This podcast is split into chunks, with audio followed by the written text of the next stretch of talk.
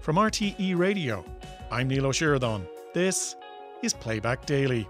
The trouser leg of my wedding outfit wouldn't fit my arm now. If you took 10% of Bushy Park or Phoenix Park away, people wouldn't even notice. And I've had hugs from people, Claire, who said to me, if I'm not spending that money in jeans, they look at their wonderful posterior in them and they go, I found the perfect jean and thank you. Coming up on this edition of Playback Daily is Waterford the greatest county in Ireland? Why you're wearing the wrong jeans. And Ray D'Arcy fluffs a duck. That's all on the way over the next hour of the radio catch up show that's fluffing a duck in bootcut jeans somewhere in Waterford right now. Let's dive right into Shay Byrne's monologue on this morning's 9 o'clock show because it started out as a Visit the Sunny Southeast infomercial. And why not? Waterford. It's a lovely place. I've been there many times. Many for many years, we used to go down with musical societies to the Waterford International Festival of Light Opera. Now that sounds very grand, and it was. It was in the beautiful theatre, uh, Theatre Royal in Waterford, which I was actually.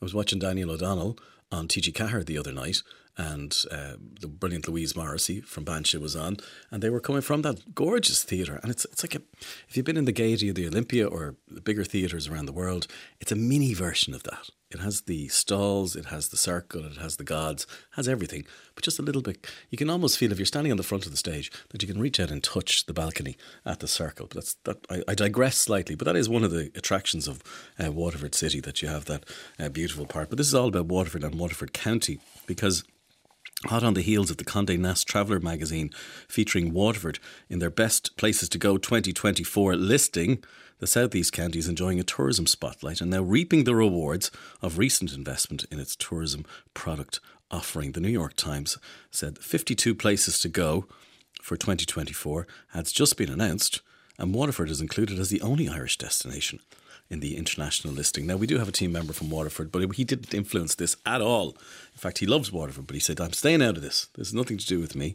Writing for the New York Times, the travel expert Annalise Sorensen said, Yes, Waterford is synonymous with crystal, but the city founded in 914 also sparkles with history and national treasures. In the Viking Triangle, Waterford's cobblestone core, a new digital story trail brings the past to life at stops like a medieval landmark, Reginald's Tower, yes, not far from the theatre. The city is also uh, offers less ancient attractions, including the new Irish Wake Museum, which I found particularly interesting.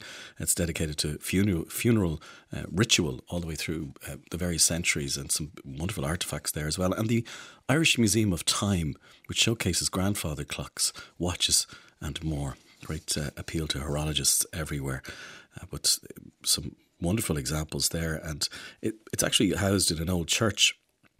And architecturally, they've done a lovely job with it. It's all glass and mezzanine floors. And it's a lovely place to walk around. It's very calm. So if you get a chance to go there, the Irish Museum of Time in Waterford. She says Waterford's nat- nat- natural riches rival its historical ones, notably the Copper Coast, hemmed by towering cliffs and scalloped coves. Isn't that beautifully written? The coast forms part of the Waterford Greenway, a nearly 30 mile path along a disused rail line.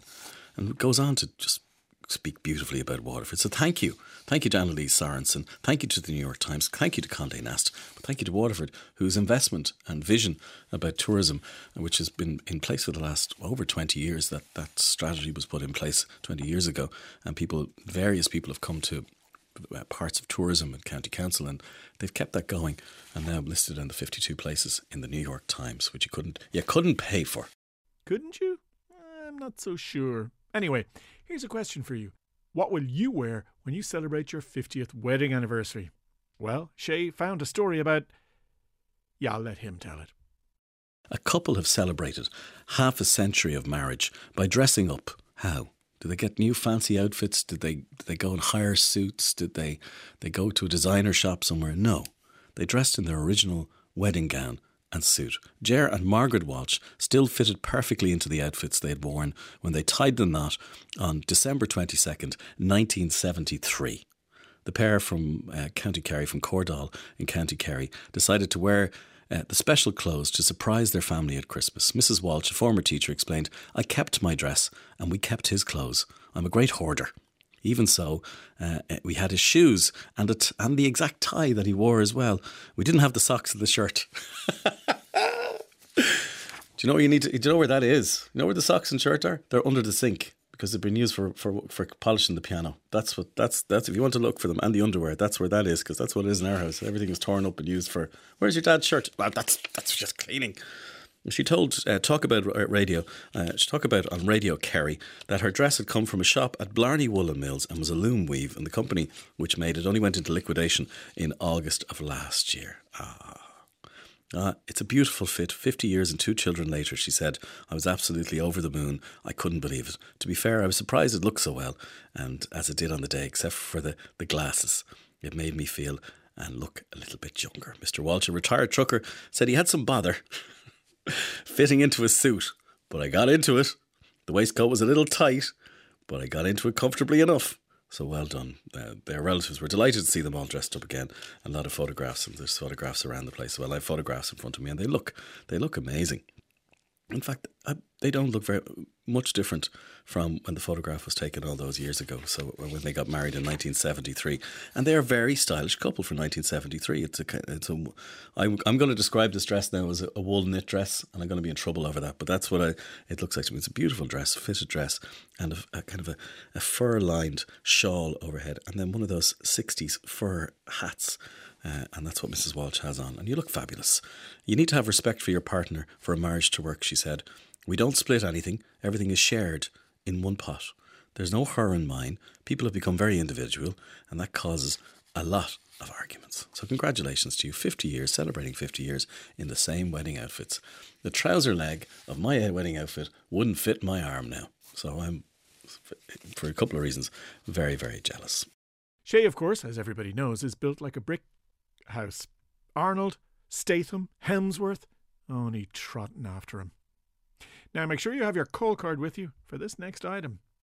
If you are around the city of, uh, well, various cities around Ireland, you may see old phone boxes. In Dublin, in the last couple of years, they've been um, well, renovated, replaced by digital information kiosks, and that's now happening in Cork as well. If you've been in Rory Gallagher Place, which is near St Paul's Shopping Centre, you may have seen two disused phone boxes, which were used up to a few years ago, but unfortunately fell into disrepair and the graffiti and the doors are s- screwed shut. And I never understood why somebody didn't just put a big box over them and make a nice box with pictures of the street on it. But nevertheless, they were let go to rack and ruin. Well, things have changed. It's last call for Cork's old phone boxes and hello to digital pedestals. Telecom Éireann, or sorry, Telecom Éireann, there's the blast of the past. Telecom's company eir plans to remove all the city's redundant payphone boxes over the coming months and replace them with some sleek new kiosk style digital payphones.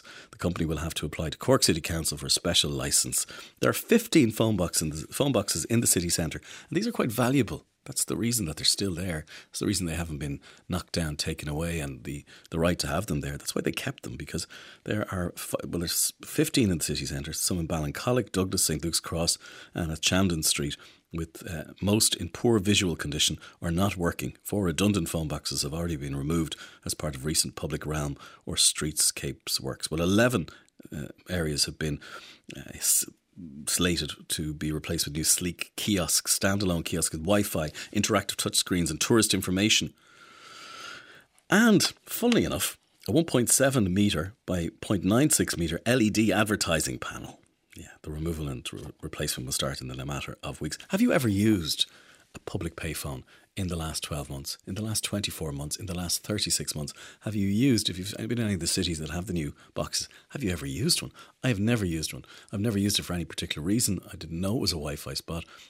Do you need Wi Fi spots on the street? I don't know. I don't know. Maybe you do. I guess if your credit runs out, you can use data on your phone at one of these things. And of course, for tourists who mightn't have a decent roaming plan, twould be fierce handy. Maybe Conan could use it while he's here. Are you familiar with Conan O'Brien? He of the red hair and seven foot tall. The comedian is in Ireland at the moment, and he's uh, re- filming an episode of his travel show Conan Without Borders. Now he's huge, huge, huge star in uh, the United States. He's been on the Late Late Show here a number of times, um, but he always, always identifies with his Irish heritage and talks about his large Irish family in Boston and the Irish sayings. And so he, he's very proud to be of his Irish heritage. His great grandfather hailed from uh, the village of Galbally. And uh, he decided he was going to make a return there. Now, he left in the 1870s, but local man Jim Fitzgerald uh, had a chat with him. But he, Stephen he was talking to Stephen Colbert about the reason that uh, he discovered his Irish heritage and, and where he was from. I found out, I went to see my doctor a couple of months ago, and just for physical, he was doing the physical, and he said, By the way, Conan, uh, I don't know if you're into this, but I do DNA testing. I'm very good at it. We can find out about your heritage. I said, Sure. He took a DNA sample. Two weeks later, he called me up, and he said, I've never, ever, ever had a DNA result like this before. And I've been doing this for 10 years. And I said, What is it? And he said, You are, and this is true, you are 100% Irish. he is 100. And if you look at him, in fairness, if you look at him, he looks 100% Irish. Well, he's made his way back to Galbally. And as I say, the uh, local man, Jim Fitzgerald, chatted with uh, Conan, who's 60, and took him on a visit to his ancestral home. Hey, Conan O'Brien here. Uh, I'm from America but I hail from Galbally. I come from here and I've run into my good friend here, Jim Fitzgerald. Jim Fitzgerald is telling me all about the O'Briens, Galbally, and my great grandfather left Galbally, I think, in the 1870s. And we're going to go see where his house used to be. But this is where it all started. This is where it started. Yeah. This village is here since, I suppose, the 1400s, 1400s, yeah. 1400s. It's yeah. amazing. Isn't that nice? Isn't that nice? So, if you've seen Conan, he's, he's been spotted with a camera crew in Dublin as well as Loughrea and Galway and other places. Did you get to speak to him? I'd love to know. He's a very nice man. I got to speak to him on the telephone for uh, one minute. You know, he was with somebody who was talking to him and they handed the phone, go, Do you want to say hello? It's like, nobody wants to do that. Nobody. I'm sure Conan was like, mm, Not really. Not really. But anyway, yeah, he has a very good podcast as well, the Conan O'Brien. Uh, um, podcast is ex- excellent. So that's Conan O'Brien. Hopefully, we'll get to meet him uh, soon one of the funniest 100% Irishmen in the world, Conan O'Brien. Get him on the 9 o'clock show ASAP. And that's as good a place as any to leave the 100% Shay Byrne 9 o'clock show morning monologue.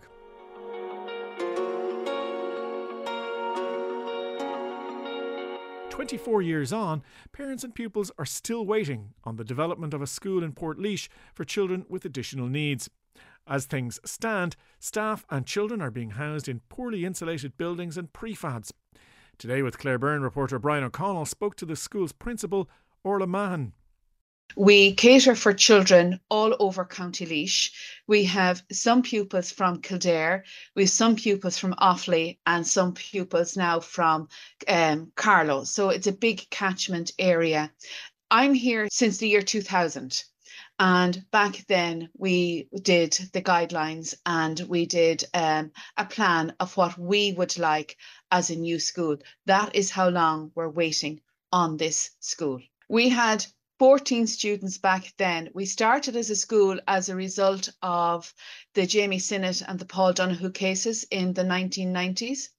And um, since then, we have grown in numbers and we currently have 45 children. This summer, we replaced on all of the prefab rooms that we have, we have replaced and the roof on them and had them sealed up because they're all leaking. So 2018, it really, really started. The site was allocated, the um, the design team was allocated, the plans for the new school were designed, and we were told back then that it would be give or take five years. This is 2024.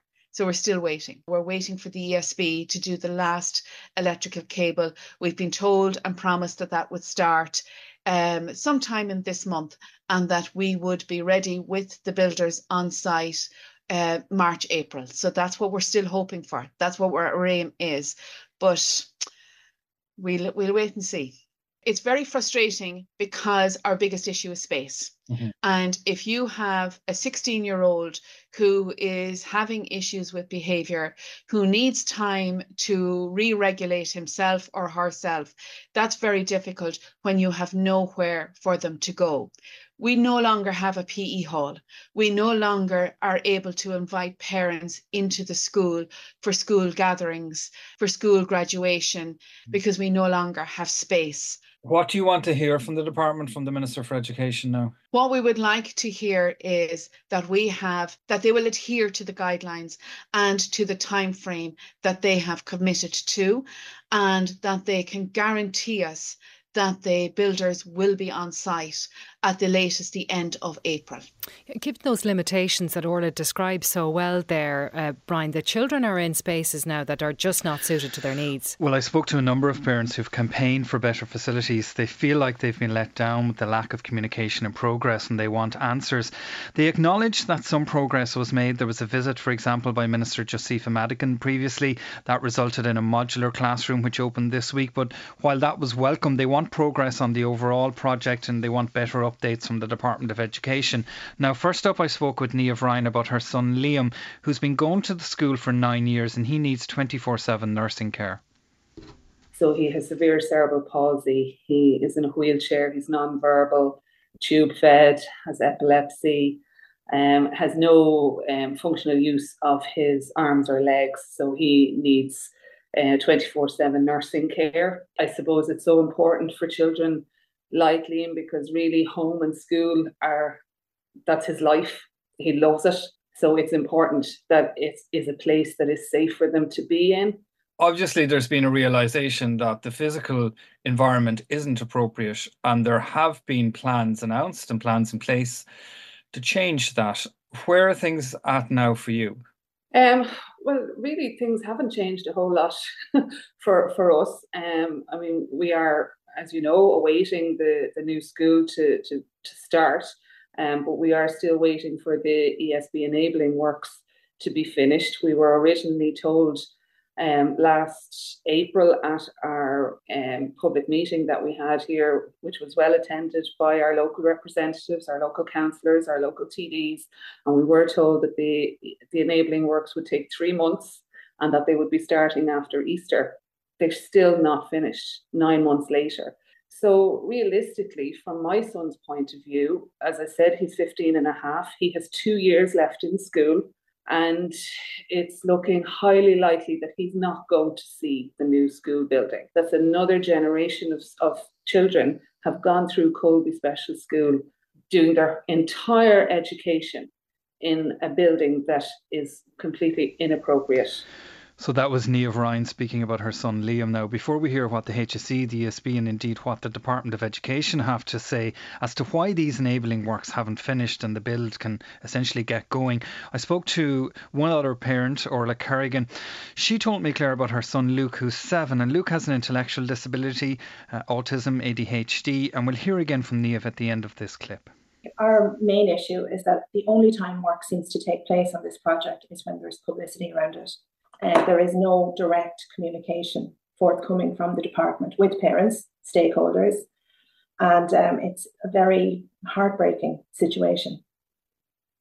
And these enabling works are to, pre- to prepare the site essentially for the development that's going to take place. Two cables have to be moved, and one cable has been moved. There's an outstanding cable to be moved. And our, my real feeling would be is this was a money making venture. This was an office block, a hotel, or a shop it would be up in jig time. It wouldn't be stalling over the simple issue of the cable. What do you want to hear from the department now? Well, I would like a visit uh, from the department to the school. They did commit to doing that, but we haven't a date for it. Or for the minister to come to the school. I don't think there's an awareness of the scale of disrepair, neglect in that school. And I don't feel there's an awareness of how punishing a physical environment it is for children and how that can affect them. Why is it taking so long for a special school for profoundly disabled, severely disabled, medically complex children being put on the long finger? I suppose from families' point of view, we appreciate what the staff do yes. in Kolbe because they really are incredible. And to be working in those conditions, I think they just do an amazing job. I really would like to see this new school built as quickly as possible. Like Liam has severe respiratory issues. So damp, mold, all that kind of thing, any expert will tell you that that is not a good environment for anybody who has any respiratory issues at all. Is your frustration that you feel something like this should be fast tracked, that you shouldn't be nine months later waiting for, for enabling works, for example? Absolutely. They're waiting 23 years for this school. It's hard to believe that this is about two cables and that that needs to happen before the, the work can, can start. You tried to find out, um, Brian, what, what is going on here, why there is a holdup. Yeah, because I, I mean, found it quite puzzling. So I did try to, if you like, do a little bit of detective work here to see why haven't these enabling works been completed. So I asked the Department of Education, where are we at? And they told me the HSE can't start the remaining enabling works until the HSE, who's ultimately the landowner, excuse me, issues a form called an SWA1. So once that can happen, then a whole series of actions can kick into place. Um, and, and a design team, for example, are involved. There'd be a tender process, a contractor would be appointed. a meeting was held in December with the school's Board of Management and a design team. But once the contractor has been appointed, the officials will be in contact with the school, they say. So obviously, I asked the ESB for an update. Given given that information, the ESB said they can confirm one of those cables. The work has been complete. As the other cable runs through HSE land, they're waiting on the paperwork from the HSE. That will allow them complete this works, and they're going to continue to liaise closely with the relevant stakeholders. They are committing, committed then to prioritising this once that document has been received. So- Reporter Brian O'Connell on this morning's Today with Claire Byrne with a tale of ridiculous bureaucracy showing us, well, just how much the state cares for its most vulnerable citizens.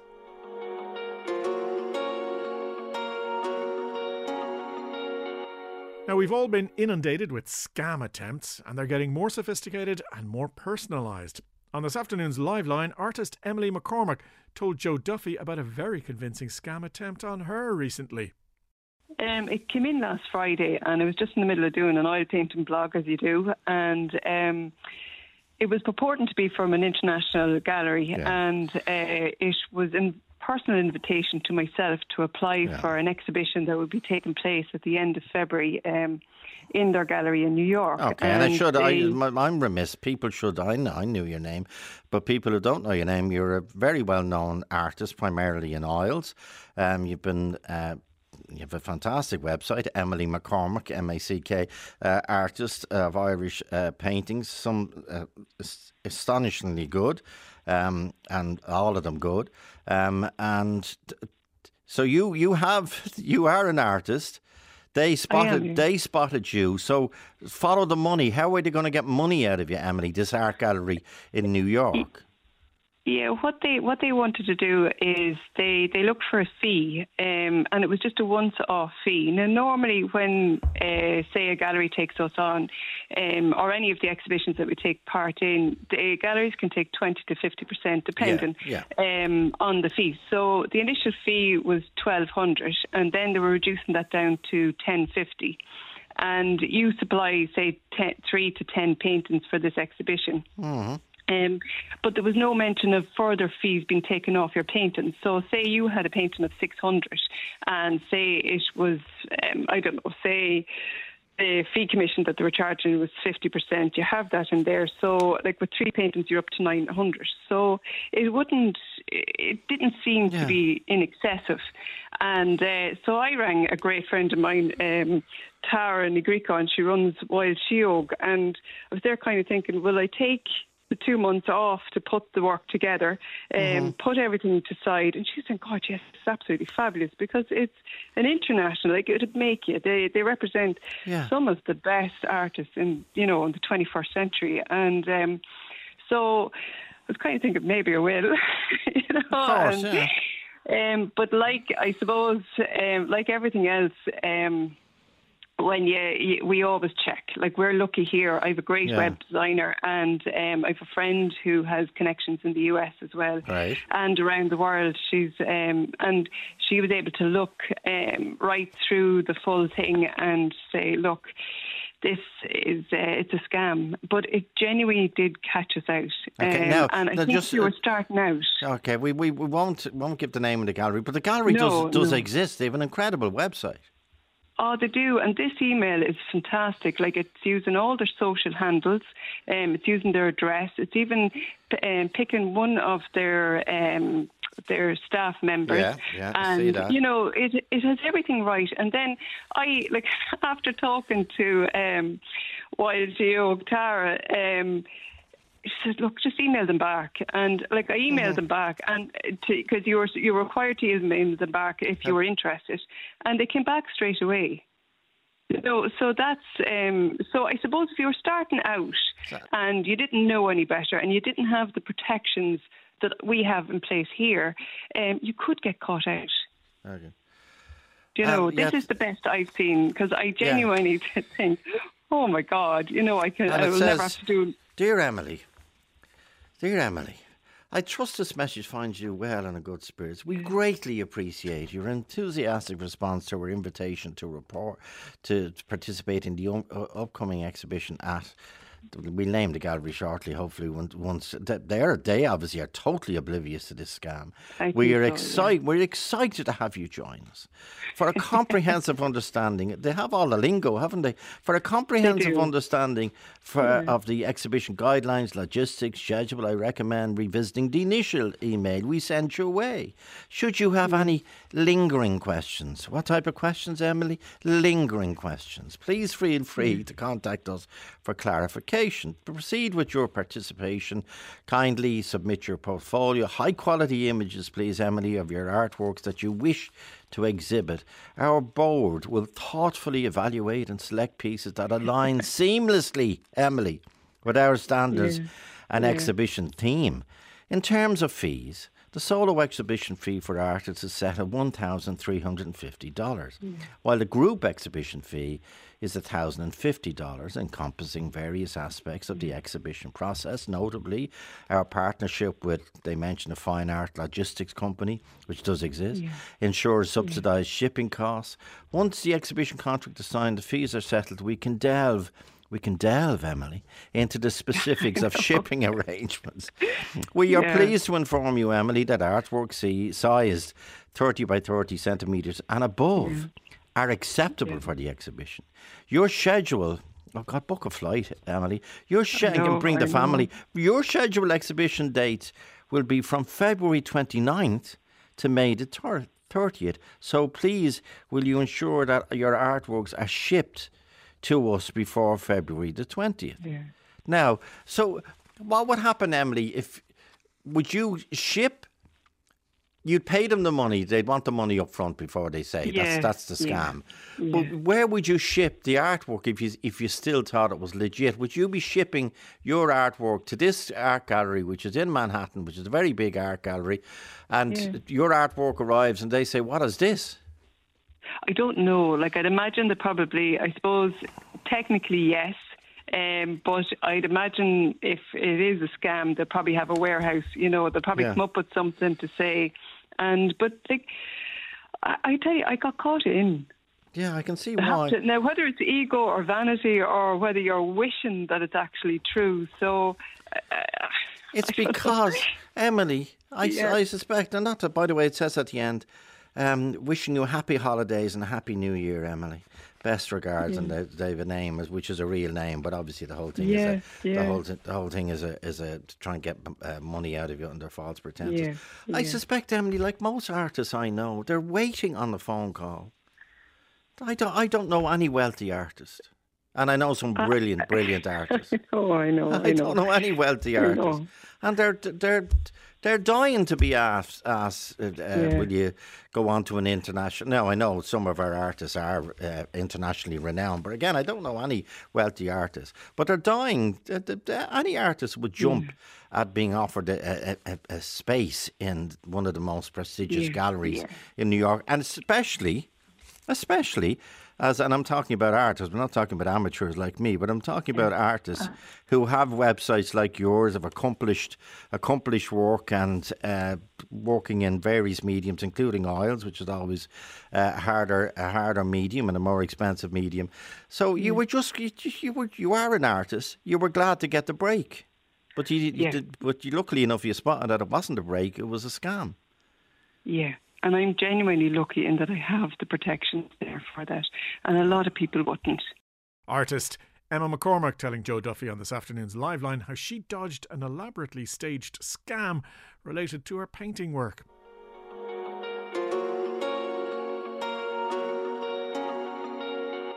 Volleyball is big business at the University of Nebraska. 92,000 and three Nebraska fans set the world attendance record for a female sporting event last year. Director of Operations Lindsay Peterson joined Shay Byrne in studio this morning to discuss new research which found that despite support of Irish women's sports, the attendance figures are low. We say in Ireland we support women's sport, but we don't attend in big numbers. Take us back to last August in Nebraska it was definitely a monumental day and hearing that play over i could still get goosebumps thinking about that day because the impact of the day and the ripple effect that we've had since was not anything that we expected. Uh, we were we were uh, we're competitive obviously in nature and our rival had beat us in setting the attendance record and so we were out to take it back and our only opportunity to do that was to hold a volleyball match in our outdoor football stadium and um, initially the planning of it was to hopefully get fill it halfway full 50 60000 um, but we quickly found through our marketing efforts and the way our ticket sales go, went after the first couple hours of that first day, we knew that we had an opportunity to really do something special. And so um, when we sold out the stadium and the talk of a world record um, came in front of us, uh, we knew we wanted to do that. And our fans are extremely loyal fans in Nebraska. We had a great fan base, and they like to try to do something no one else has ever done. And I think to think about doing that for a female sport was definitely monumental. And it was monumental not only for our program, the sport of volleyball, but women's sports in general. And just the media attention across the world that it received, I think really made a statement about the direction that women can do it, go in sport and female sport has in the future. Can you give us a, a little bit of your, your own background? Were you a student at the University of Nebraska or? Yeah, I, I played there. I played for our current coach, who I work for, who's my boss now, and so I played for the volleyball program. Um, I grew up in Nebraska. Was a little girl who uh, attended some of the Nebraska volleyball games, dreaming one day I'd be able to put on that uniform and, and represent my state. And um, my dream came true. And then now I, I feel like I have the best job in the world, too, getting to work um, back with our volleyball program. But I am a mom of four. I um, my husband. I met my husband in the athletic world too, and um, it's just been very. Um, I'm very grateful to have had the experiences that I've had in this job and and working for Nebraska volleyball and the Nebraska athletics. And I think it's just a um, the direction we're going and the impact they want to make on sport and on the young li- or lives of all these young women is incredible. And to be a part of that's really special. Before this world record attempt, what have you? What were the attendances like at the volleyball matches? We, we, our attendance is great. We sell out our venue, but our venue only holds eight thousand people. So um, the demand uh, for p- fans to see our game was there. We weren't sure that it was at that level, um, but the opportunity to play there was going to allow fans that have never seen us play to see us play, and and we approached it as we wanted to be able to inspire young girls that have never seen us to see that they can dream big and some you know their future is very bright and what they can do is even bigger than what we just pulled off on that day. And so um, it didn't happen overnight. Our fan base it, you know 50 years ago they started with the volleyball players were you know raising funds to have uniforms and um, setting up the chairs for fans to come watch. And you, you got to attend a volleyball match if you following our uh, football match or football game fans would walk by the venue and if you had a football ticket you got to come into the volleyball game. And that's really how it started getting fans in the seats. Okay. Um, but so you're sort of piggybacking off the men's game? Absolutely. Yeah and we had to be creative doing that. The coach at the time was like knew that um, our football was huge. We were selling out our football stadium. We had a, a, a great tradition in that program. And he he thought we need to try to grab some of that momentum and that that fan base to c- come on board with us. I, I can tell so, you there there are people listening in GAA, in uh, in in soccer, in various uh, sports, whether it be uh, female or male or whatever, and they're used to doing bag packing in the grocery store where we pack the bags and people throws a, a couple of a little bit of change or say yeah, there uh-huh. you go, or whether we're doing sponsored walks, whether we're doing a bake sale, we're doing all that. So we we we identify with that, and I can tell you as a parent of a 15 year old who's in GAA, like what we do is in our local our local team. Um, there's a quite a big concert venue in one of the local parks, and the promoters of that concert venue pay the local GAA club to provide stewards who work on the roads around the place in orange jersey. So you'll see the parents sitting there drinking cups of soup or cups yeah. of tea, sitting on the chairs, and that's what we do to raise funds. So I, I, definitely think we we can identify. By the way, if, if you're involved in women's sport, and we're talking about really participation today or attendance, actually trying to get people to come and see. Like we've got all these brilliant athletes and brilliant sports people in Ireland, and we want people to see. Do please give us a shout five one five five one or nine at rte.ie. So the free ticket was that's a great idea. So the free ticket comes out, and and you might think I know there might be a little bit of pride saying, well, we're not going to do that. We're not going to piggyback off somebody else's event. But these are the kind of things that you had to do. Right. We we had to think outside the box and take a risk, and I think that's the important thing. If anything time you're trying to create change, it's going to be uncomfortable, and um, you maybe have to put yourself out there a little bit. And the coach you know 40 years ago realized that and and did it and within years then started to see the momentum of our program picking up and and then it came to where now we're a revenue making sport and we're one of very few in the nation that in female sports that makes revenue. And so we've come a long ways and you think in a pretty short period of time. And um, I think back to that day in August and seeing those former players who were the ones that were raising those funds and were setting up the chairs and to see the raw emotion they had on that day and the tears running down their face to know that they never dreamt it could come to this, but they were so thrilled and excited that we'd reached this point and for the young women that got to be a part of it. And now we hope that that inspires more young women, you know, to do the same in the future and that the, players that played in that match are coming back in 20 years and seeing even greater numbers and statistics and um, that the, the coverage of women's sports is in a greater level. Volleyball, your own sports, it's, it's growing exponentially around the world. It is. It's one of the most popular sports right now, and you see it in youth development and um, within our high school programs in, in the United States, and and just on, on a global factor as well. And so, uh, this past year just in in the sport of college volleyball in the United States. I mean, the media outlets really jumped on board and the viewership increased and set record numbers and the number of matches televised were set record was a record setting year. So we're we're getting in that heading in the right direction and we're trying to continue to, you know, go on this momentum headed in the right direction for for women's sport in general. That's Lindsay Peterson, University of Nebraska Volleyball Director of Operations, talking about women's sports with Shay Byrne on this morning's 9 o'clock show.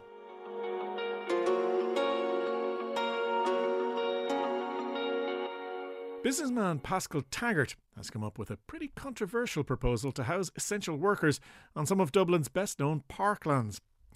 Taggart joined Claire Byrne this morning, and the first thing she asked him was why and how he came up with his proposal. I came up with it because I'm observing crisis every time I look around me. In other words, I know teachers are not available in Dublin. I know nurses are certainly not available. I was chairman of uh, Santry Sports Clinic. Every board meeting we started with, what's the nurse's position? Unbelievable. And then obviously Gardaí are leaving the forces more than people joining. So that, that came, that was the problem. And mm-hmm. I came up with a solution. And by the way, if there's a better solution, I'm all for it. I would love some, this man here to give us a solution. Well, we have Michael Pidgeon beside you, Green Party uh, councillor on with Dublin City Council, and we'll be hearing from Michael in just a moment. But tell me about the political reaction you've had to the proposal, Pascal. Yeah, could I just think? Yeah, could I just? I want to invite Michael to, to talk because Michael, I'm delighted he's here. Yeah, he's representing the Greens and the government. I'm here for a solution. If he's a better solution, which doesn't involve parks, we are thrilled, delighted. So you you're saying to Michael there is no other option here Correct. as far as you're concerned. And uh, just uh, just Michael's CV is more than impressive. We hear this press officer with my old adversary, Lord Mayor of Dublin. Sadiq, spoiling me here now. This is Sadiq Khan. Yeah, that's a story for another day. Digital campaigner, European Greens, English teacher, head of communities of the Irish Nurses and Midwives Association shop worker for Spar for, for, over four years, which I'm very familiar with, as you probably know. Currently, full time councillor and leader of the Green Party group on Dublin County Council. Now, the reason I'm listing his experience is that he's clearly an expert on nurses and teachers. That's two of the three legs we want to solve. So hopefully he can explain to us that he's got a better solution and that uh, I can get back to playing golf No. Oh, right, come on, Michael. Sorry, no, Ma- well, no, no, no, come on, you put your question, you read out his CV. So, Michael, what do you think of this plan to build on 10% of our parkland? I, I don't think I think it's a misdiagnosis of um, what we need. So land at the moment isn't I don't think the driving problem in building enough homes to end the housing crisis. So if you look at the Society of Chartered Surveyors, they did a report looking at the costs of what it, uh, what it costs to deliver a, an apartment in Ireland. They found that uh, land costs were about 10 11% of the overall cost. If you look at what we've zoned in Dublin City Council, we've zoned enough land for 70,000 uh, new homes in the next 4 years.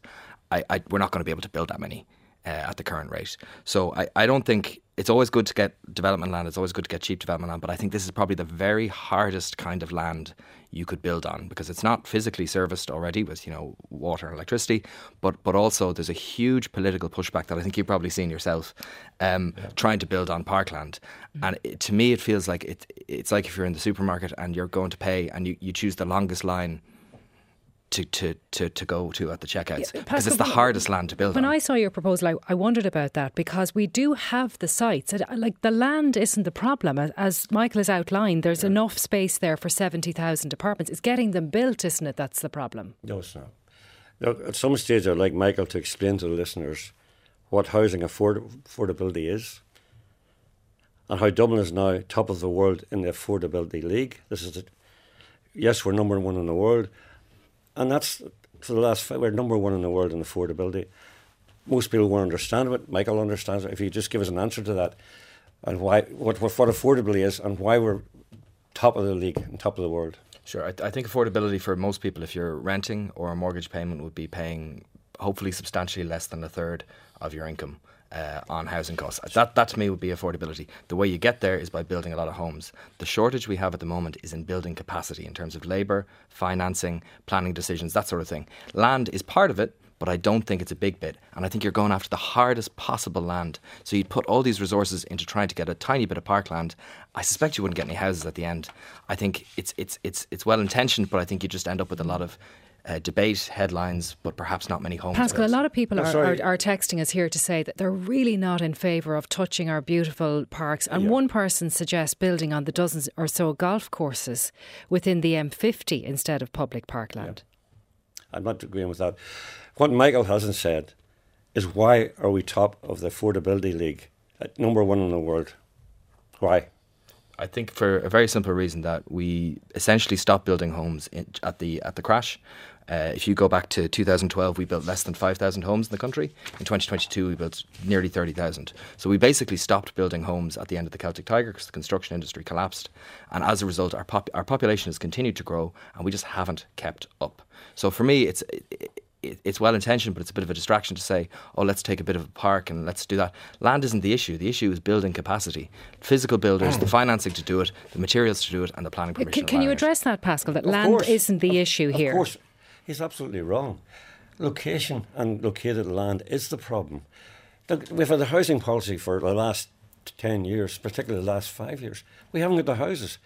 The problem is, where's our teachers going? Where's our nurses going? Where's our um? The, take the. They, uh, they have to commute two, three hours a day. They've got to come into Dublin, where else most of the problems are.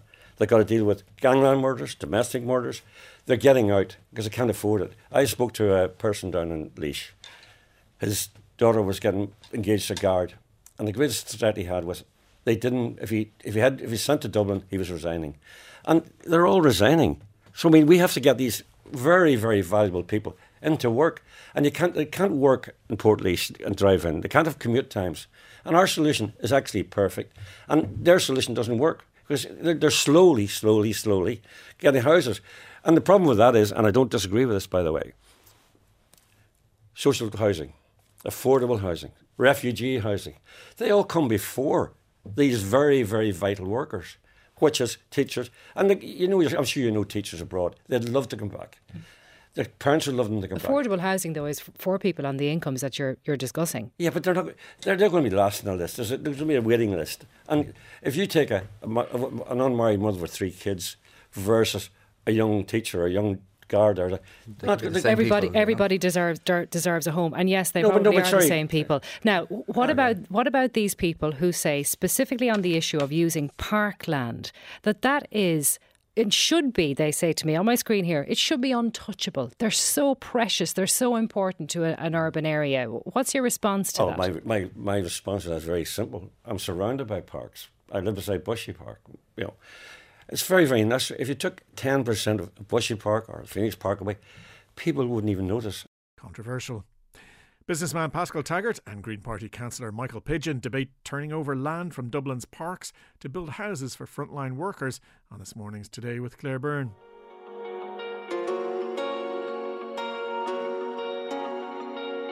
On this afternoon's Ray D'Arcy show, our host revealed that he's only just caught up at the Golden Globes award ceremony. We were watching the Golden Globes last night. I know it was on on Sunday and yesterday was Wednesday night, but didn't get time. We all sat down, and uh, it was I enjoy it. I enjoy it. Uh, Jo Koy, is that his name? Joe Coy. He was the MC. He's a 52 year old um, comedian uh, of Asian heritage. And it's a tough job. Everyone said, even like people like uh, you know Emma Stone, they said it's a tough audience. It's it's a very tough audience, and they're very close to you. I don't know if you watched it, but it, it's in the round, and it's like in um, a ballroom. You know that that you'd have a wedding in or a Debs or whatever. So low ceiling, people are right up against you. So you're there, you come out, and there's Bruce Springsteen to one side, Nicolas Cage, Robert De Niro, Martin Scorsese, Emma Stone, uh, um, Margot, Margot Robbie. They're all there, just within sort of 20 feet of you. and you're trying to slag them. Anyway, uh, really, really enjoyed it. Just, just spotting the people, and and of course, uh, our three were there three Irish men. We can't get over that, lads. Uh, three Irish actors nominated in the Best Actor category: Barry Keoghan, uh, Andrew Scott, and Cillian Murphy, who who won it for Oppenheimer. Uh, but they had the guest presenters. They come out and they, you know, they do a little bit of a routine. Uh, but my favourite was Will Ferrell and Kristen Wiig. Uh, both of them hugely funny people. Uh, and it was so simple what they did. They, they, they, were, you know, trying to be serious, Maria, and then they'd be interrupted by a piece of music played over the, the, the PA system.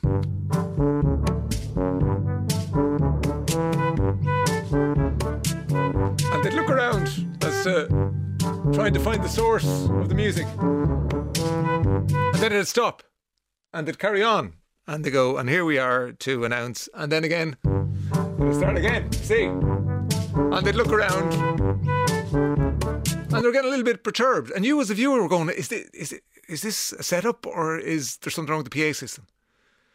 And then they'd be halfway through the next sentence, and the nominations.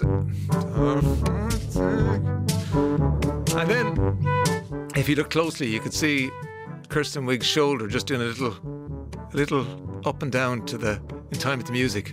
And then you looked at Will Ferrell, and he was doing the same, left, right, left, right, left, right, and then they broke into the funniest dance I've ever seen on, on would have been live at the time. Uh, and the two of them just danced around the stage to that piece of music. Fluffing a Duck. That's the name of music, the name of the piece of music, and it's it's free, so you can you can use it.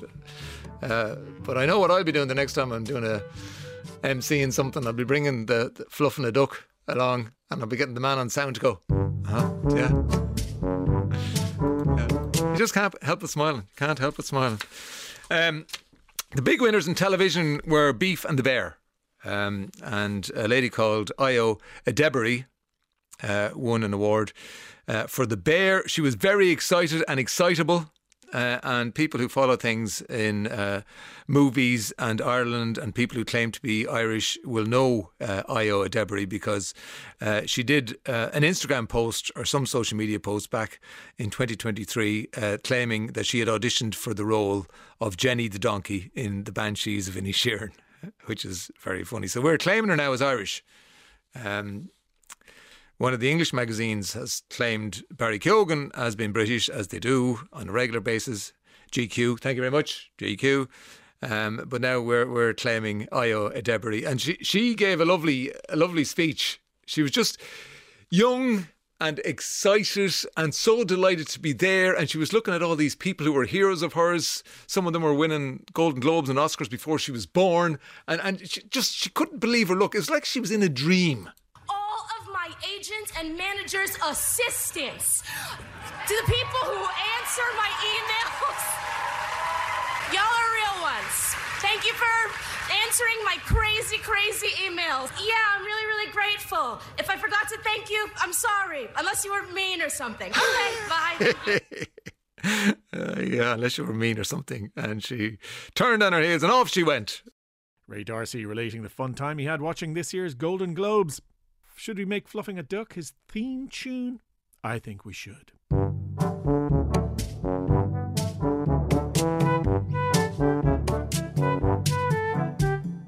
Finally, on this episode of Playback Daily, jeans. We all wear them, but what cut of jeans should we be stepping out in if we wanted to be a style icon in 2024?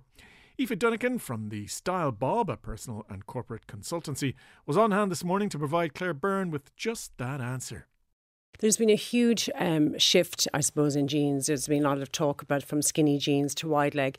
I suppose the most positive thing about all of this is that there is now a jean for everybody. If you think back to the kind of the 80s, we were all kind of lying in the bed trying to close our 501s, that very stiff denim. Whereas now there's wonderful stretch, there's there's great size inclusivity, there's lots of brands. So there is a lid for every pot mm-hmm. and there's a jean for everybody. Do you remember the awful time? Was it in the 90s? Yeah, the Britney era, the low slung jean. I mean, who who were they for?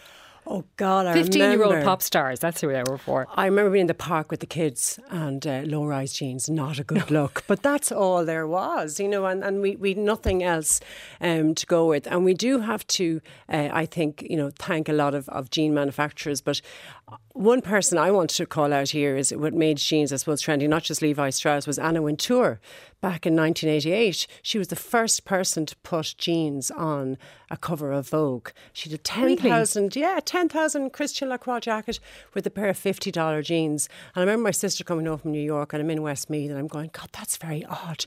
She's wearing jeans with a, with a flimsy shirt. But it worked. And that's what I suppose allowed us all to, to really bring them into our wardrobes for all areas okay. Now, I really want to get advice yeah. from you for our listeners. Skinny jeans, gone or are, are they still permitted?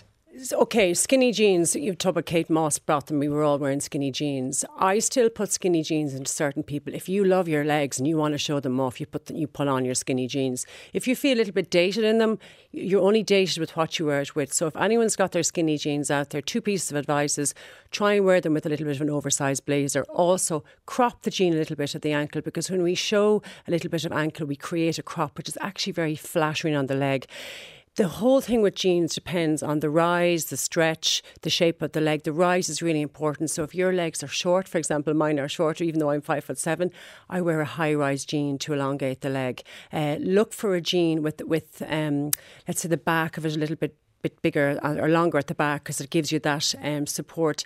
If you have an hourglass figure, look for cropped jean. Skinny jeans don't flatter everyone, Claire. We were forced into them years ago.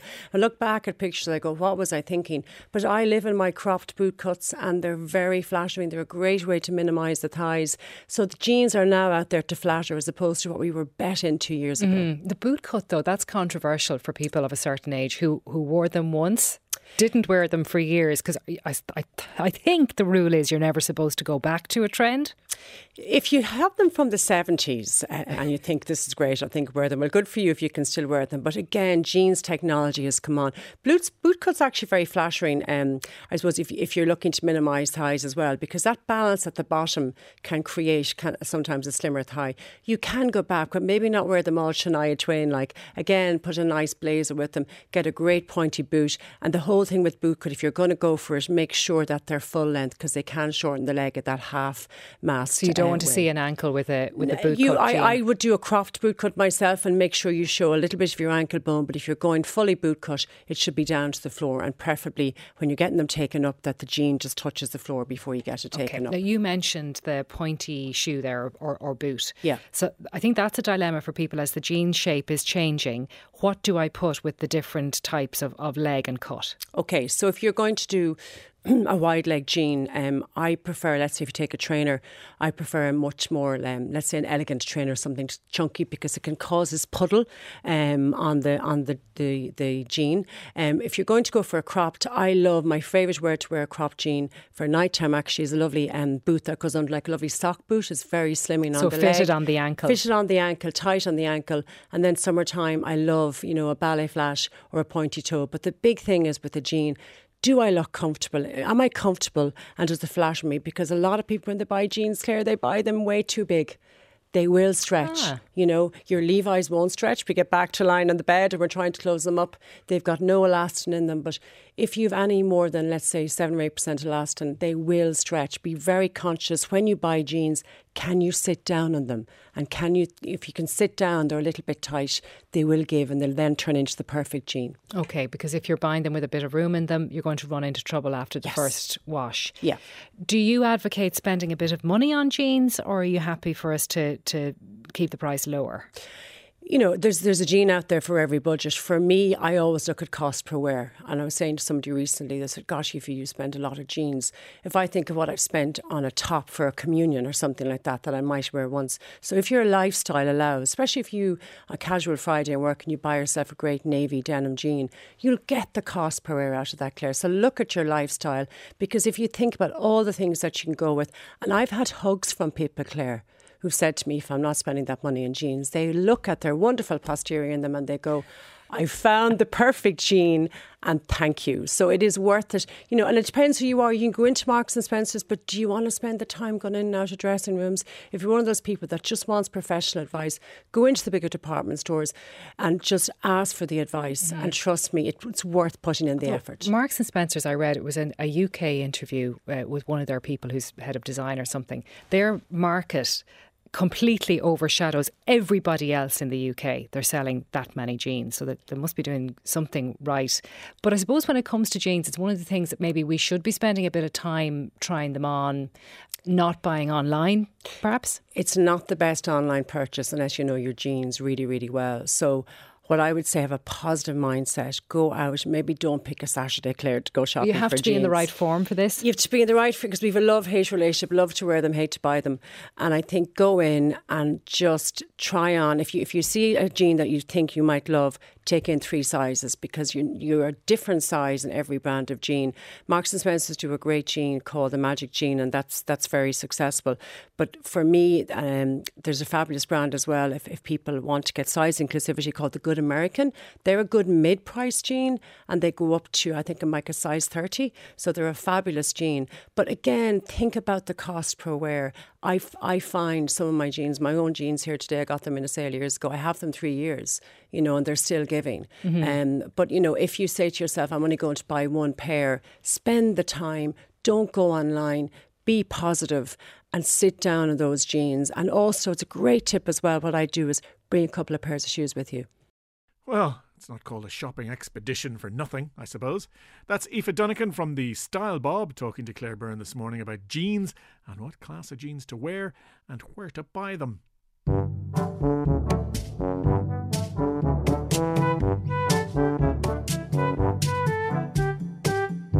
And that's all I have for you on this edition of Playback Daily. The programme was compiled, written, and edited by me, Neil O'Sheridan. Don't forget you can listen back to all the programmes featured on Playback Daily on the RTE radio app. I'll be back on the catch up beat tomorrow.